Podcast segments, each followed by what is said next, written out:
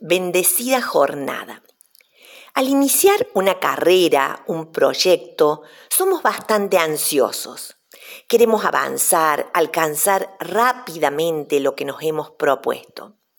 A veces no solo somos así con nosotros mismos, sino también con los demás.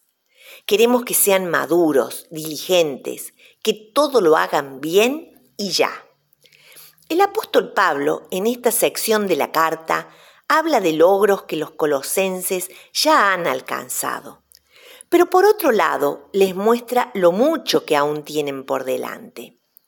Entre lo que ya tienen, menciona que ellos, al confiar en Cristo, han muerto a la vieja vida y han resucitado a una nueva.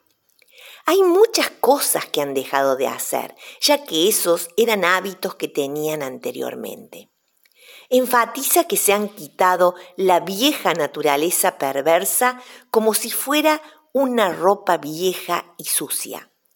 Y ahora se han revestido de una nueva. Esta nueva naturaleza seguirá renovando a medida que aprendan a conocer más a Cristo y se parezcan más a Él. Pero los desafía a pensar, a poner la mirada en las verdades eternas, ya que su vida ahora está escondida, guardada en Cristo, y cuando Él se manifieste a toda la humanidad, ellos también podrán participar de toda su gloria.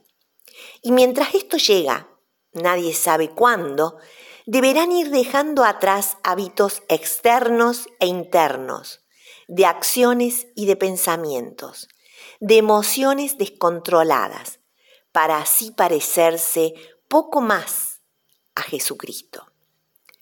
El proceso que propone el apóstol es un curso continuo e interminable de toda la vida.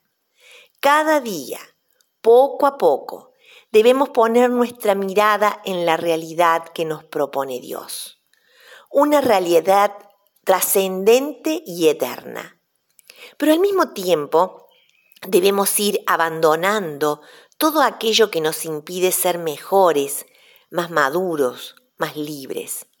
Se nos propone un camino de perfeccionamiento con la mirada puesta en una meta gloriosa que no alcanzamos a comprender. Pero sabemos que al confiar en Dios, Él ya ha hecho lo imposible por nosotros y nos guarda para Él. Aunque el camino es largo y difícil, el párrafo termina con una afirmación contundente. Cristo es lo único que importa y Él vive en todos nosotros. Esta es la certeza sobre la cual debemos afirmar nuestra vida, incluso nuestras debilidades o caídas.